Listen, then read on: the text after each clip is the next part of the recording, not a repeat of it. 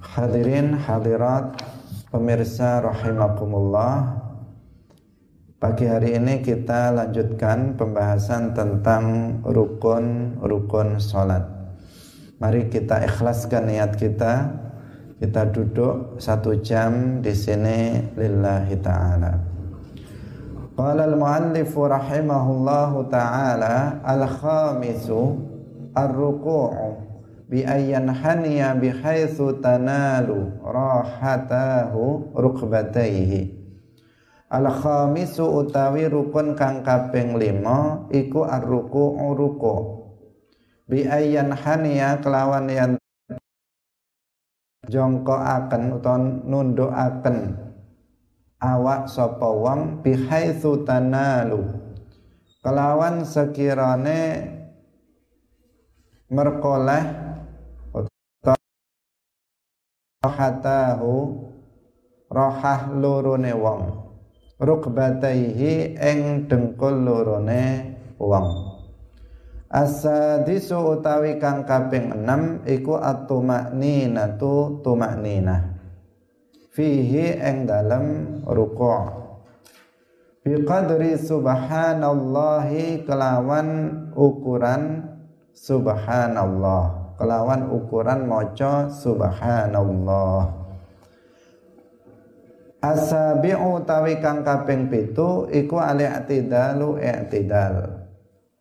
Bi ayyan tasiba kelawan yanto bi ayyan tasiba kelawan yanto jejeg sapa wong iman halih wong kang ngadep Asaminu utawi kang kaping walu iku at-tumakninatu tumakninah fihi ing dalem i'tidal. Atasi'u utawi kang kaping songo iku as-sujudu sujud marrata ini kelawan rong ambalan. Bi ayyadha'a kelawan yanto nyelehaken sapa wong jabhatahu jabhatahu ing bathuke utawa keninge wong ala musallahu ing atase nggon salate wong. Maksyufatan halih kang den buka mutasaqilatan mutasaqilan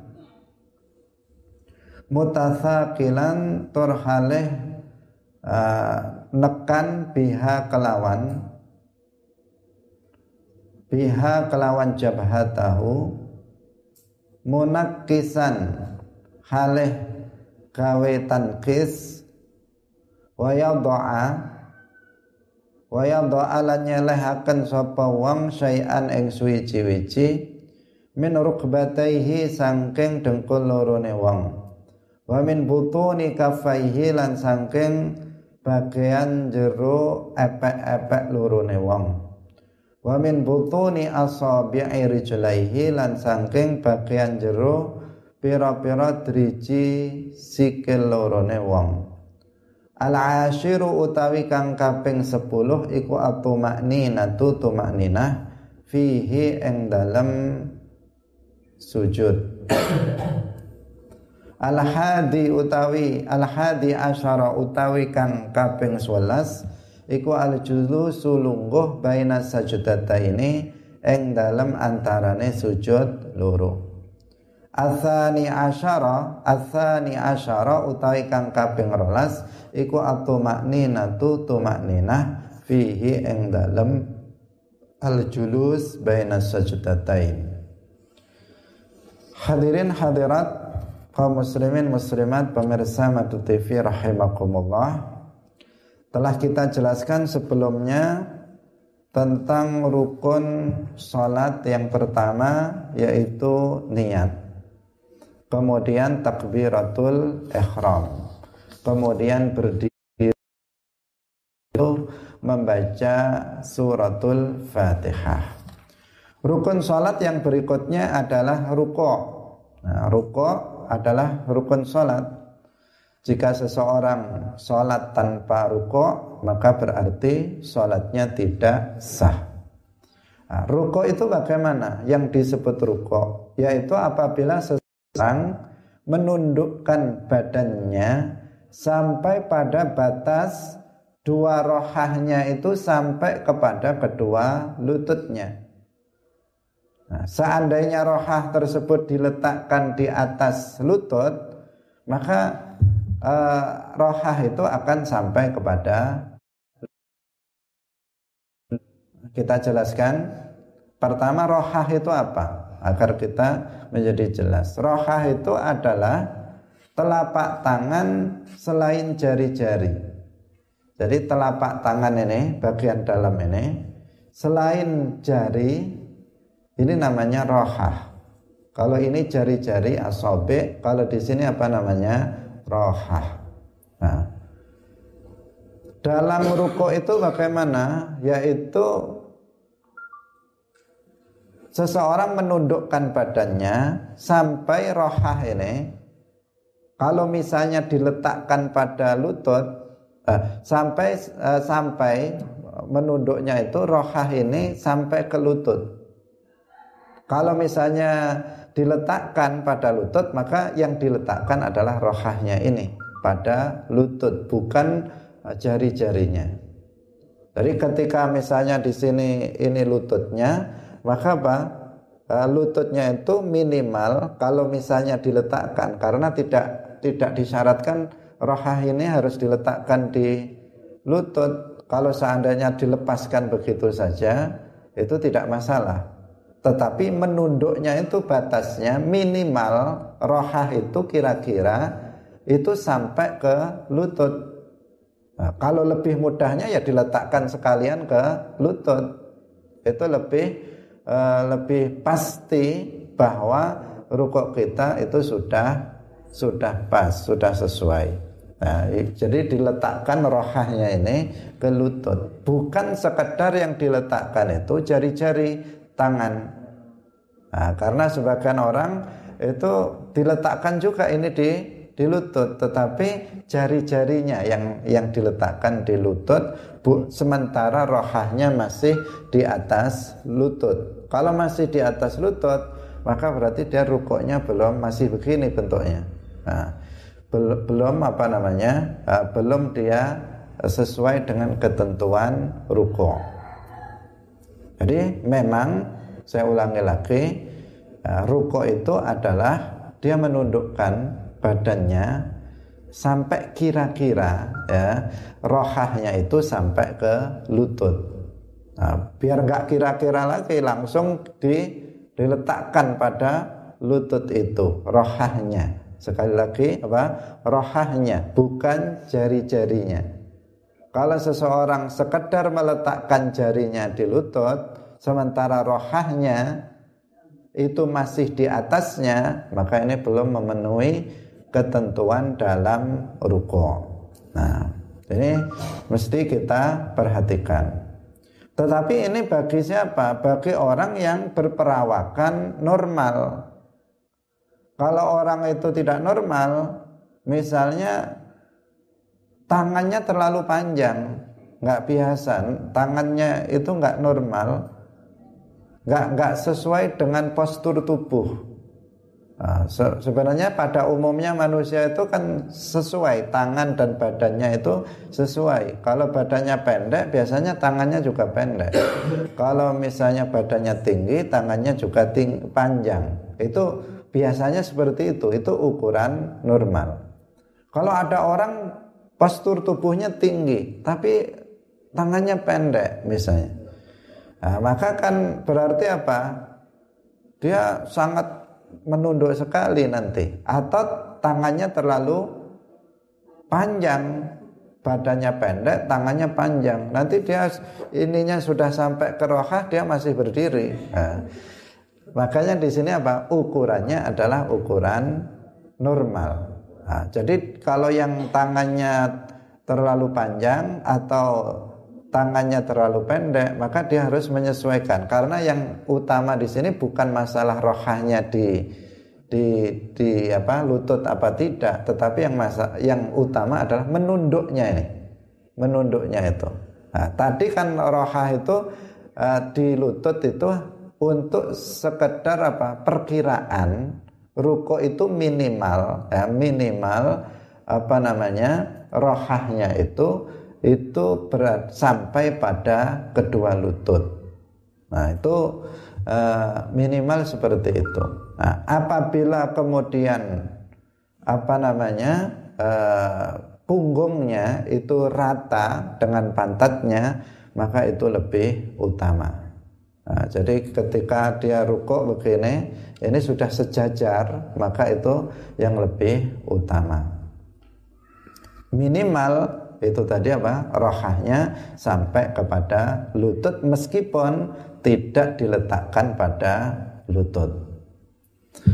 Hadirin hadirat rahimakumullah.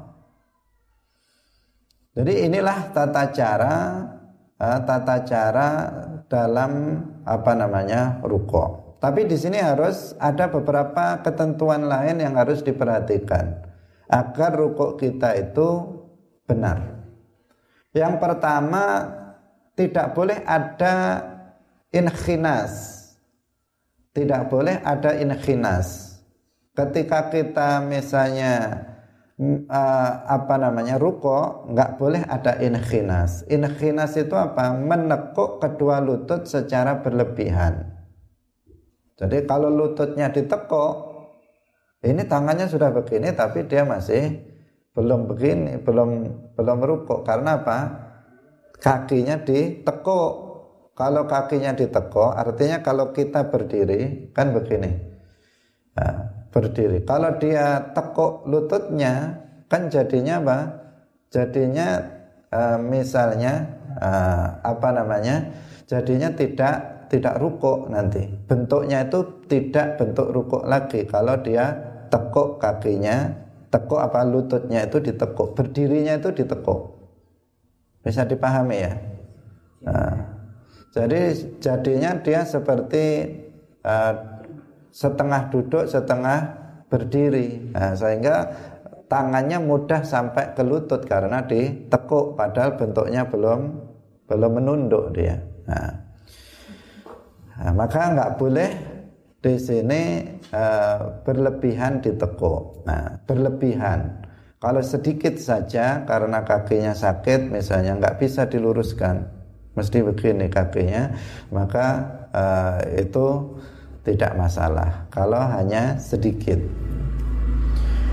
Hadirin hadirat pemirsa yang dirahmati oleh Allah Subhanahu wa taala. Kemudian disyaratkan yakin sampainya rohah pada kedua lutut.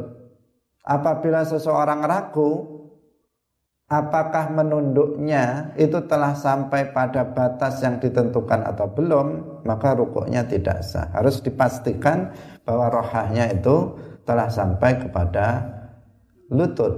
Nah, untuk memastikan ya mudahnya tadi yang kita sampaikan letakkan aja sekalian pada lutut rohahnya itu maka berarti sudah nggak ada keraguan lagi bahwa rohahnya ini telah sampai kepada lutut. Nah, untuk menghilangkan keraguan karena jika ragu ini nunduknya kira-kira rohah saya sudah sampai ke lutut atau belum? Ragu-ragu karena tangannya nggak diletakkan pada lutut. Maka di sini nanti bisa tidak sah jika ada keraguan. Keraguan apakah sudah kira-kira sampai ke lutut atau belum? Nah, yang berikutnya adalah atau makninatu fihi. Rukun yang keenam dari sholat adalah tumakninah di dalam ruko Nah, tumak ninah itu artinya menetap dan diamnya seluruh anggota badan pada tempatnya dalam satu waktu. Jadi dalam satu waktu itu seluruh badan itu diam. Itu namanya tumak ninah. Nah, jadi kalau misalnya dia ruko, lah ini kan diam namanya. Seluruh badannya dia diam sejenak. Kemudian baru iktidal itu yang disebut tumak ninah. Kalau begini, misalnya dia rukuk, nah ini namanya nggak nggak nggak tumak ninah. Dia begini tapi langsung berdiri lagi. Ini tidak tumak ninah. Tetapi kalau misalnya dia rukuk, nah di sini kan sudah ada diam sejenak dengan kadar membaca subhanallah. Seandainya nggak membaca nggak apa-apa. Tetapi kalau uh, ukurannya apa? Membaca subhanallah. Misalnya subhanallah. Nah, kemudian berdiri lagi, itulah minimal harus tumak ninah seperti itu. Jadi sholatnya tidak seperti sebagian orang mengatakan seperti ayam makan begini-begini tidak. Tetapi apa? Nah, dia rukuknya diam sejenak, kadar membaca subhanallah, kemudian i'tidal. Itu minimal. Nah, seandainya kita membaca bacaan apa? Bacaan rukuk tiga kali, satu kali saja sudah sempurna. Artinya rukuknya kalau dibaca tiga kali maka itu lebih lebih sempurna lagi karena apa? Udah pasti terjadi tumak ninah ditambah lagi pahala bacaan tasbih dalam ruko.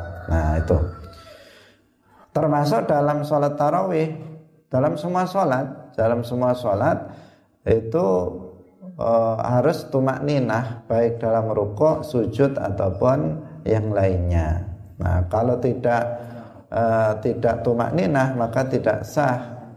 Sebagian orang sholat tarawih tidak tumak ninah Mungkin imamnya bisa tumak nina, tapi makmumnya nggak bisa. Karena apa? Karena kalau imam kan dia bisa mengontrol Allahu Akbar. Sementara imamnya, makmumnya tidak bisa. Karena tidak paham tentang tata caranya misalnya. Jadi sholat cepat itu boleh asalkan tumak ninah berarti tidak cepat sekali berarti ya. Tidak sangat cepat. Ya cepat boleh tetapi maknina artinya tetap memenuhi uh, rukun-rukunnya. Rukun-rukunnya semuanya terlaksana dengan benar dan dengan baik. Meskipun cepat misalnya uh, yang dikurangi itu bacaan-bacaannya suratnya dicari yang pendek tasbihnya dibaca sekali saja. Uh, sekedar misalnya rukuk subhanallah. Allahu sami Allahu liman hamidah. Kemudian sujud subhanallah misalnya. Itu bisa cepat juga sholat seperti itu. Uh, itu sudah cepat. Tetapi apa? Sholat seperti itu ya pahalanya tidak sebanyak apabila seseorang melakukannya dengan sempurna mendatangkan sunnah-sunnahnya. Nah, ini yang sering sering diabaikan, ya, sering diabaikan. Karena ya mungkin masyarakat awam, masyarakat bawah, kalau dia sholatnya terlalu lama, kemudian khawatirnya nggak nggak apa namanya bukan nggak khusyuk tetapi apa mereka nggak mau sholat lagi karena di sini ada musola, di sana ada musola, yang sini cepat, yang sana lambat, yang rame yang cepat, yang lambat itu sepi. Nah, enggak, enggak ada yang ikut. Tetapi sebenarnya apa? Sebenarnya kita harus memberikan pembelajaran kepada masyarakat itu bukan dibiasakan yang yang kurang baik. Nah, tetapi dibiasakan yang paling sempurna. Semestinya seperti itu. Nah, tetapi ini semuanya terkait dengan uh, strategi, ya, strategi. Tetapi semua kita hendaknya uh, berusaha dalam melaksanakan sholat itu sesempurna mungkin, sesempurna mungkin. Karena buktinya di ya mungkin di sana tidak bisa dibedakan di sini. Nah, misalnya di di Makkah, di Madinah, sholatnya lebih dari dua jam yang dibaca panjang-panjang, tapi masjidnya juga full juga. Ya. Masjidnya full juga, yaitu nggak bisa mungkin dibuat perbandingan dengan di daerah kita. Tetapi minimal yang harus kita perhatikan adalah sholatnya harus sah. Harus yang kita kerjakan itu harus sah. Jangan sampai mengejar tayang kemudian nggak sah. Nah, biar jamaah saya biar banyak kemudian dicepatkan tidak ada tumak ninahnya. Nah, kalau nggak ada tumak ninah ini nanti uh, apa namanya bisa berbahaya terhadap sholatnya. Kasihan mereka sudah meluangkan waktu untuk sholat, ternyata tidak mendapatkan pahala dari sholatnya. Terkadang nggak baca fatihah kebanyakan nggak baca fatihah padahal yang cepat-cepat itu maksudnya kebanyakan itu kebanyakan yang mereka sholat kilat itu biasanya nggak selesai baca fatihahnya. Jadi uh, pokoknya apa? Mengikuti imam saja. Padahal kemarin sudah kita terangkan dalam madhab syafi'i imam ataupun makmum dia harus membaca fatihah. Selesai. Nah kalau misalnya yang nggak tahu teknisnya imamnya sudah baca fatihah dengan cepat Ternyata setelah itu imamnya cuma baca Bismillahirrahmanirrahim. Yasin. Misalnya terus ruko misalnya Nah padahal makmumnya belum baca Fatihah. Terus bagaimana kira-kira itu? Nah, Tapi kalau mengetahui tata caranya nah, Makmum segera membaca Fatihah Setelah imam membaca Fatihah. Ah, setelah imam sudah mulai baca Fatihah, makmum segera baca Fatihah. Tetapi tetap apa? Tetap itu uh, apa namanya? Nanti akan kesulitan, akan kesulitan karena makmum menjadi tidak mendengarkan bacaan Fatihahnya imam. Padahal semestinya dia harus mendengarkan bacaan Fatihah imam. Maka kalau kita sebagai imam, maka hendaknya kita mengajari masyarakat umat ini untuk sholat dengan sesempurna mungkin. Nah, sholat tarawih pun dengan sesempurna mungkin. Nah, agar karena yang dicari adalah kesempurnaan. Nah, kesempurnaan untuk kepentingan akhirat kita nanti di akhirat. Kesempurnaan pahala yang kita dapatkan dari sholat yang kita laksanakan. Bukan sekedar sholat bukan sekedar kita terlihat melaksanakan bentuk sholat tetapi betul-betul sholat yang kita lakukan itu sah dan diterima oleh Allah Subhanahu wa taala. Ini belum bicara khusyuk. Belum bicara khusyuk. Kalau sholat cepat itu gimana khusyuknya itu juga sulit dibayangkan, ya, sulit untuk dibayangkan. Meskipun mungkin saja kita tidak mencela bahwa mereka pasti nggak khusyuk, mereka pasti tidak tumak ninah, kita juga tidak bisa, tidak bisa memukul rata seperti itu. Tetapi uh, dari sisi umumnya agak sulit uh, dibayangkan bahwa orang yang sholat super kilat kemudian dia akan bisa khusyuk dalam sholatnya bahkan tumak ninah pun itu agak sulit mereka melakukannya. Nah, Bahkan bisa jadi banyak rukun yang tertinggal gara-gara uh, mengejar cepatnya selesai sholat tersebut. Hadirin hadirat rahimakumullah. Jadi di sini ada ketentuan rukun sholat adalah tumak ninah. Lah tumak ninah ini nanti dalam ruko tumak ninah juga ada dalam sujud, dalam iktidal, ada dalam sujud, ada dalam duduk di antara dua sujud, itu semuanya harus ada tumak ninah. Nah, tumak ninah tadi apa? Diamnya seluruh anggota badan sejenak kira-kira cukup untuk membaca subhanallah. Nah, baru melanjutkan yang uh, rukun berikutnya. Hadirin rahimakumullah. Kemudian rukun salat yang ketujuh adalah i'tidal. Al-i'tidal qa'iman.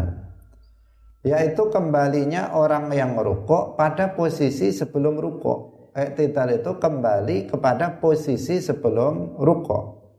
Jika seseorang itu sholatnya dengan berdiri, berarti kembali berdiri. Jika seseorang itu sholatnya dengan duduk, berarti kembali duduk. Pokoknya dia kembali pada posisi sebelum rukuk, itu yang disebut dengan i'tidal. Nah, ini kita insya Allah mudah memahaminya. Nggak ada ketentuan-ketentuan yang yang sulit. Pokoknya kita kembali pada posisi semula. Sebelum rukuk kita berdiri, kemudian rukuk, maka kita berdiri lagi. Itulah yang disebut i'tidal. Nah, sebelum rukuk kita sholat dengan duduk karena nggak mampu berdiri. Maka setelah kita rukuk menundukkan kepalanya misalnya, kemudian dia kembali pada posisi semula. Itulah yang disebut dengan i'tidal. Kemudian rukun yang kedelapan adalah tumak ninah dalam i'tidal. Berarti dalam i'tidal diam sejenak seluruh badan, diam sejenak kadar membaca subhanallah baru kemudian sujud. Nah, jika dia kemudian membaca bacaan i'tidal maka itu akan lebih sempurna. Hadirin yang dirahmati oleh Allah Subhanahu wa taala. Selanjutnya adalah sujud. Rukun yang ke sembilan adalah sujud dua kali. Dalam sujud ini ada beberapa ketentuan yang harus diperhatikan. Yang pertama sujud itu artinya meletakkan kening dan dua lutut meletakkan kening dan dua lutut dan yang mengikutinya ke tempat sholat.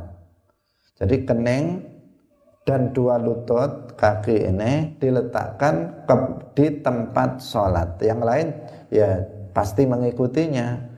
Kalau keningnya diletakkan di sini ya kepalanya juga ikut, badannya juga ikut, semuanya juga ikut. Nah, tapi pokoknya Pak kening sama lutut diletakkan kepada diletakkan di tempat sholat. Itu yang disebut dengan sujud. Nah anggota sujud itu ada tujuh. Anggota sujud ada tujuh.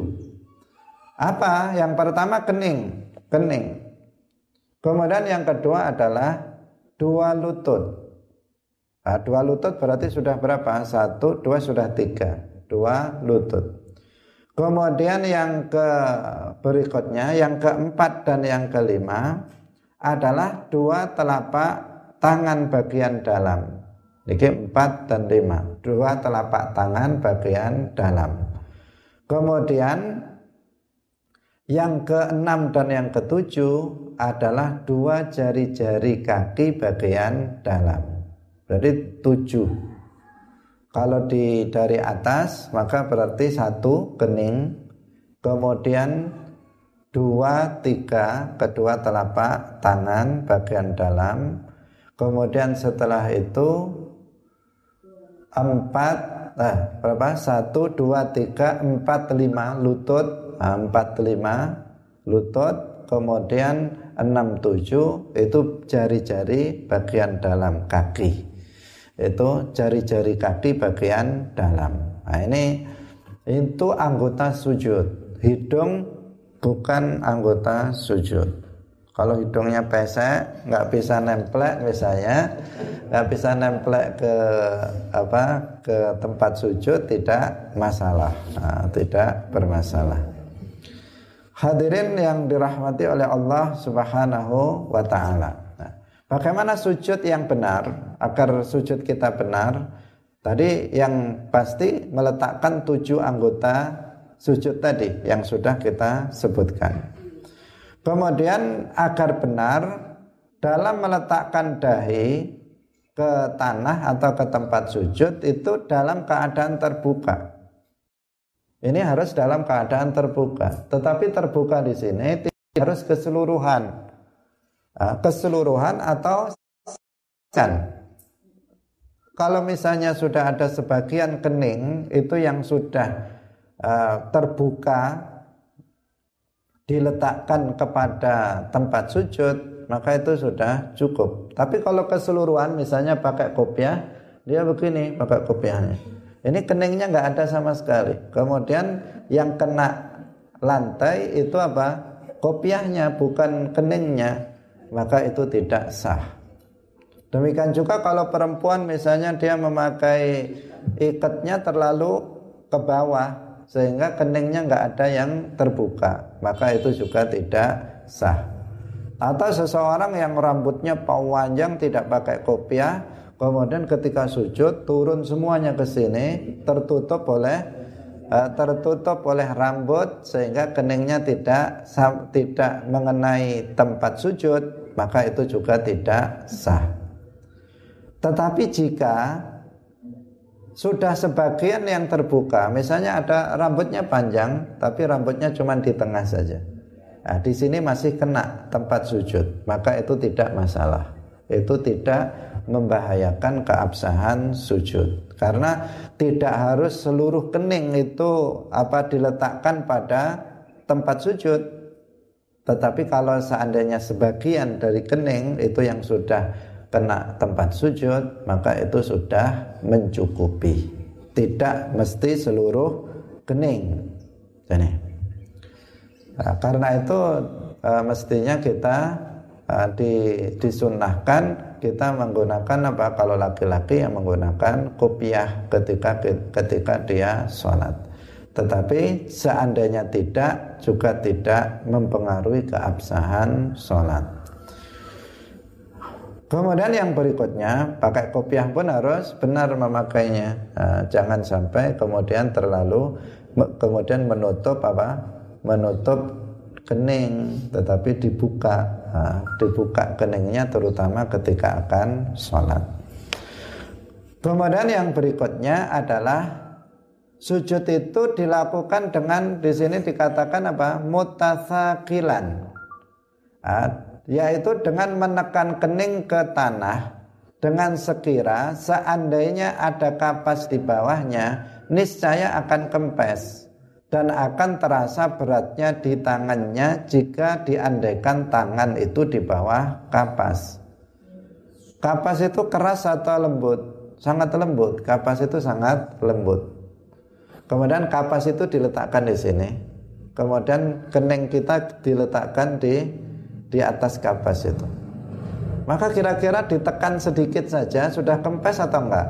Sudah kempes, ditekan sedikit saja, sudah kempes dan terasa di tangan kita itu terasa ada beratnya. Itu minimal seperti itu. Jadi bukan hanya sekedar dianggang-anggang. Gimana itu? Renggang yang nggak ada keberat eh, tidak ada berat sama sekali.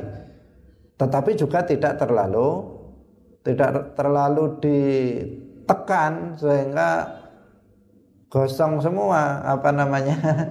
Eh, keningnya gosong semua Nah, sebagian orang karena salah memahami mutasakilan ini, dia baru sholat beberapa hari saja sudah keningnya gosong semuanya. Nah, sementara dia sudah sholat yang kita sudah sholat bertahun-tahun nggak gosong-gosong. Nah, mereka baru saja uh, baru saja sadar, baru saja katanya baru saja hijrah kata mereka. Mereka bertaubat, baru saja bertaubat, baru sholat, beberapa hari sudah kosong. Nah, karena diajarkan apa? Kalau sholat itu keningnya menjadi tumpuan dari seluruh badannya, sehingga apa? Sehingga cepat kosong apa namanya keningnya itu. Nah, semestinya tidak mesti seperti itu. Kita tidak mencela, tetapi apa? Tidak mesti seperti itu. Karena di sini penjelasannya apa? Seandainya ada kapas, kapas bukan seandainya ada batu misalnya. Di situ maka batunya akan penyet enggak? Nah, tetapi seandainya ada kapas diletakkan di atas tangan kita kemudian kita sujud di sini. Maka kapasnya akan kempes dan kita terasa di sini ada beratnya Berarti kan hanya menekan sedikit saja, tidak menekan sampai uh, sampai berlebihan. Nah, ini ketentuan sujud seperti itu.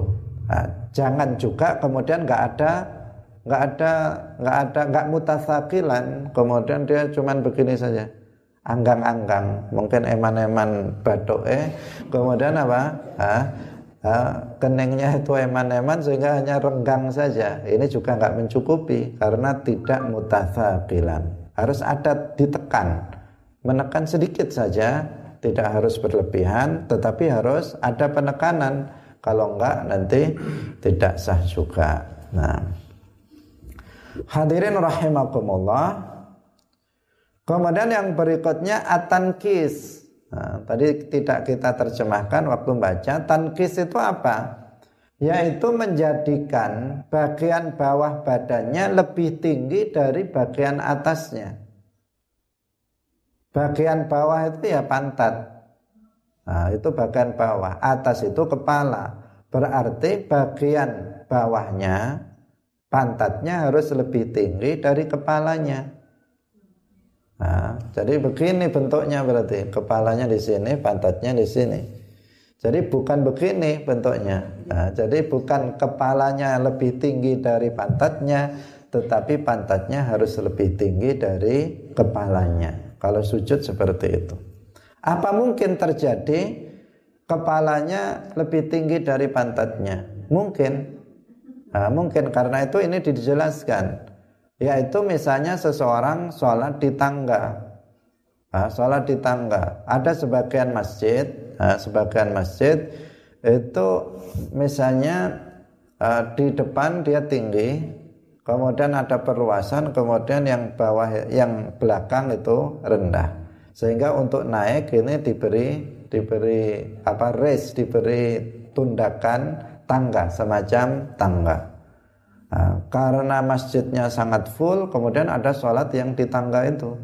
Ketika sujud, uh, ketika sujud apa kepalanya di atas, di di bancian yang atas, kemudian ke, kakinya di bawahnya. Akhirnya bentuknya begini sujudnya, bukan begini.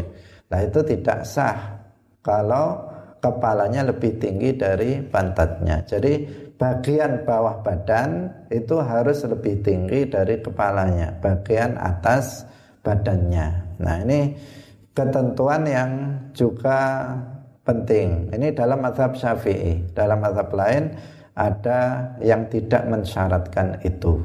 Nah, dalam mazhab yang lain. Nah, karena kan tetap harus menghadap ke arah kiblat semua, bukan seperti yang ada dalam guyonan dalam apa namanya meme-meme itu. Tapi anak kecil ya ketika nggak cukup di res malah menghadap uh, ke tempat yang berbeda dengan arah kiblat. Itu udah hanya guyon nah, yang ada di uh, menyebar itu. Hadirin rahimakumullah pemirsa Madu TV rahimakumullah kemudian meletakkan sebagian dari kedua lututnya meski sedikit ke tanah. Jadi ini tadi sudah kita jelaskan. Jadi ada kedua lututnya itu diletakkan di tanah. Ini tidak harus terbuka. Terbuka, tidak seperti kening tadi. Kening tadi harus terbuka, tetapi kalau kedua lutut tidak harus terbuka. Meletakkan bagian dalam kedua telapak tangannya di tempat sholat. Ini sudah jelas. Jadi diletakkan.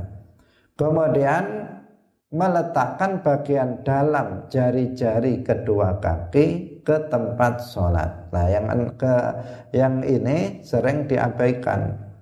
Kalau orang sholat meletakkan kedua telapak tangannya itu sudah hampir pasti. Nggak ada yang begini misalnya. Tangannya diletakkan di belakang uh, seperti senam misalnya. Nggak seperti itu.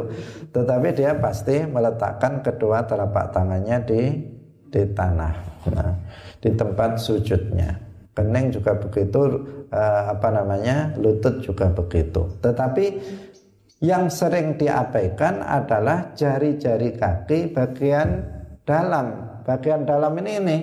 Ini bagian dalam. Ini namanya bagian luar. Ini bagian dalam Berarti kaki itu dia harus dipancatkan. Karena bagian jari bagian dalam itu harus diletakkan di tempat sujud.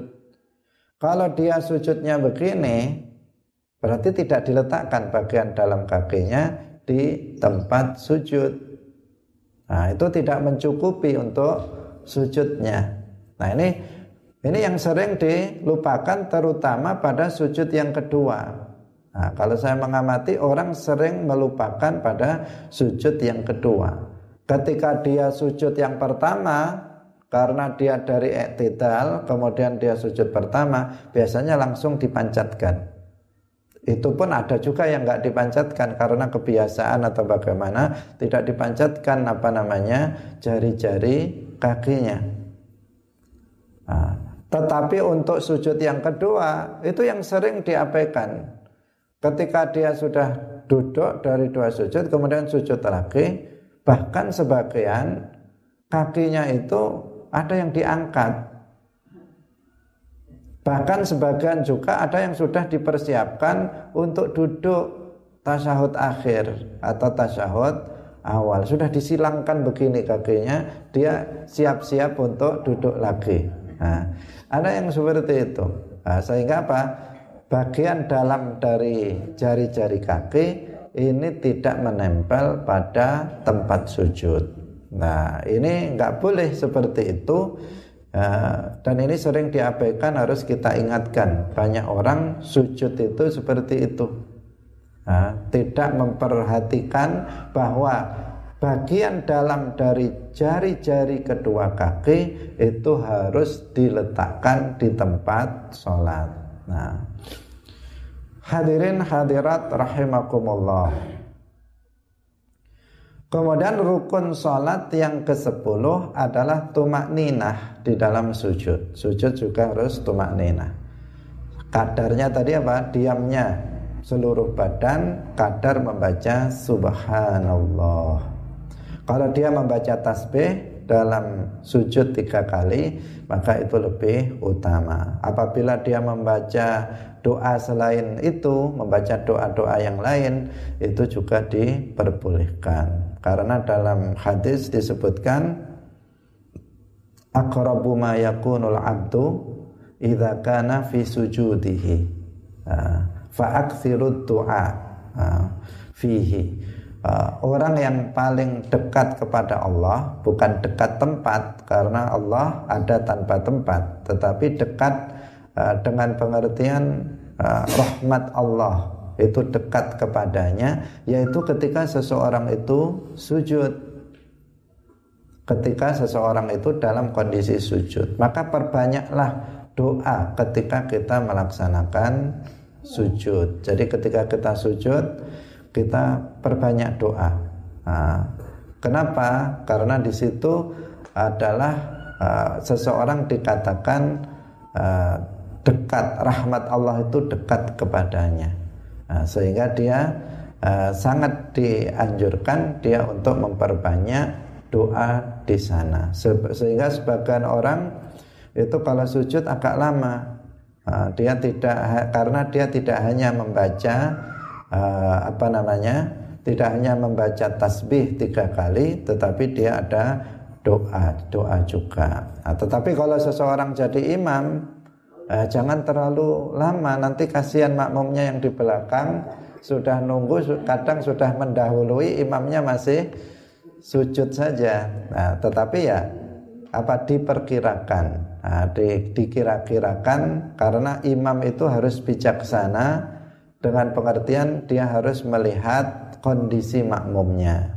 Ada makmumnya yang anak-anak ada makmumnya yang orang tua yang sujud terlalu lama nggak tahan boyoknya misalnya.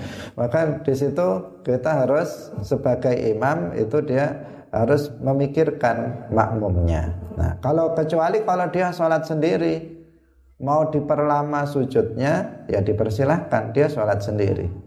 Nah, kalaupun dia sholat berjamaah sebagai imam ya lama eh, lama tidak masalah sekedarnya. Lama artinya Eh, sesuai dengan kemampuan daripada para makmum.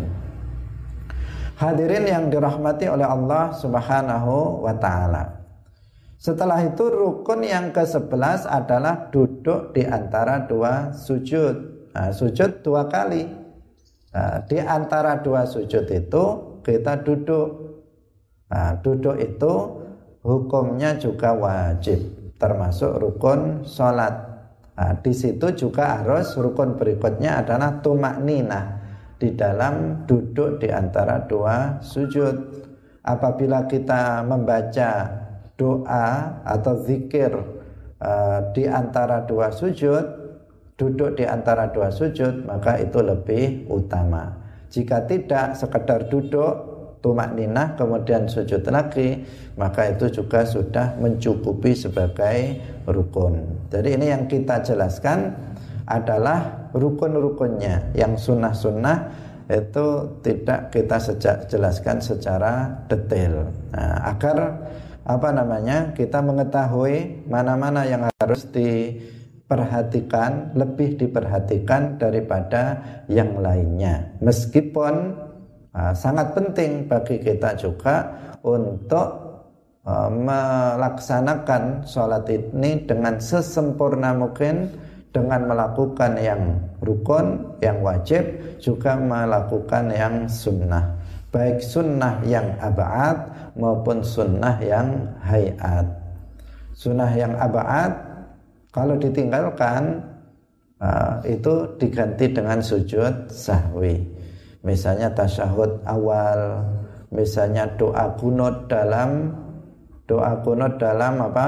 Uh, dalam salat subuh itu sunnah abad. Jika dia lupa sehingga dia meninggalkannya maka dia uh, diharuskan untuk sujud sahwi sebelum salam. Sujud sahwi dua kali. Dua kali sujud sahwi. Nah, bahkan meskipun sengaja dia meninggalkannya sengaja kunut misalnya maka dia juga tetap harus sujud sahwi sebelum dia melaksanakan salam. Nah, meskipun apa? Kalau seandainya dia tidak sujud sahwi, sholatnya juga tetap sah. Karena ini adalah sunnah, bukan wajib. Nah, kalau sunnah hayat, ya seperti misalnya membaca doa istiftah, apa namanya, iftitah, membaca doa apalagi membaca ta'awud, membaca surat itu adalah sunnahnya hayah. Jika ditinggalkan tidak diganti dengan sujudus sahwi.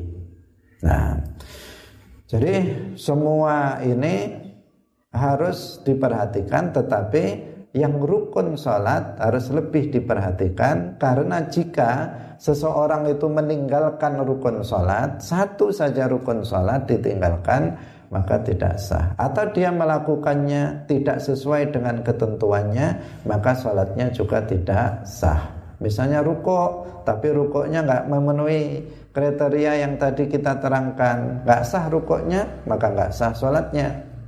Ada seseorang sujud, tapi sujudnya nggak memenuhi kriteria, yang telah tadi kita jelaskan maka uh, sujudnya nggak sah. Jika sujudnya nggak sah maka sholatnya nggak sah. Ini rukun. Uh, dia harus dilaksanakan. Yang pertama yang kedua harus dilaksanakan sesuai dengan aturan yang telah ditentukan oleh syara. Karena Rasulullah bersabda sallu kama raaitumuni usalli tata cara sholat yang kita lakukan harus seperti tata cara yang tata cara sholat yang telah diajarkan oleh Rasulullah Shallallahu Alaihi Wasallam. Ini seperti hal yang mudah, tetapi ternyata banyak di kalangan kita yang kita lihat sehari-hari ternyata rukuk saja tidak benar ternyata sujudnya tidak benar. Banyak kita melihat seperti itu karena semuanya memang membutuhkan kepada ilmu dan ilmu hanya bisa didapat dengan cara belajar. Tanpa belajar maka kita tidak akan mendapatkan ilmu yang bisa dipertanggungjawabkan yang betul-betul murni benar sesuai dengan uh, apa namanya yang di, diajarkan oleh Rasulullah Shallallahu Alaihi Wasallam. Bapak Ibu hadirin hadirat kaum muslimin muslimat demikian pengajian kita pada pagi hari ini. Insya Allah masih satu pertemuan lagi berbicara tentang hal-hal yang membatal eh, hal-hal eh, yang menjadi rukun salat. Setelah itu ada pembahasan tentang ketentuan sholat jamaah. Semoga bermanfaat. Barakallahu fikum. Wallahul muwaffiq ila aqwamit thariq.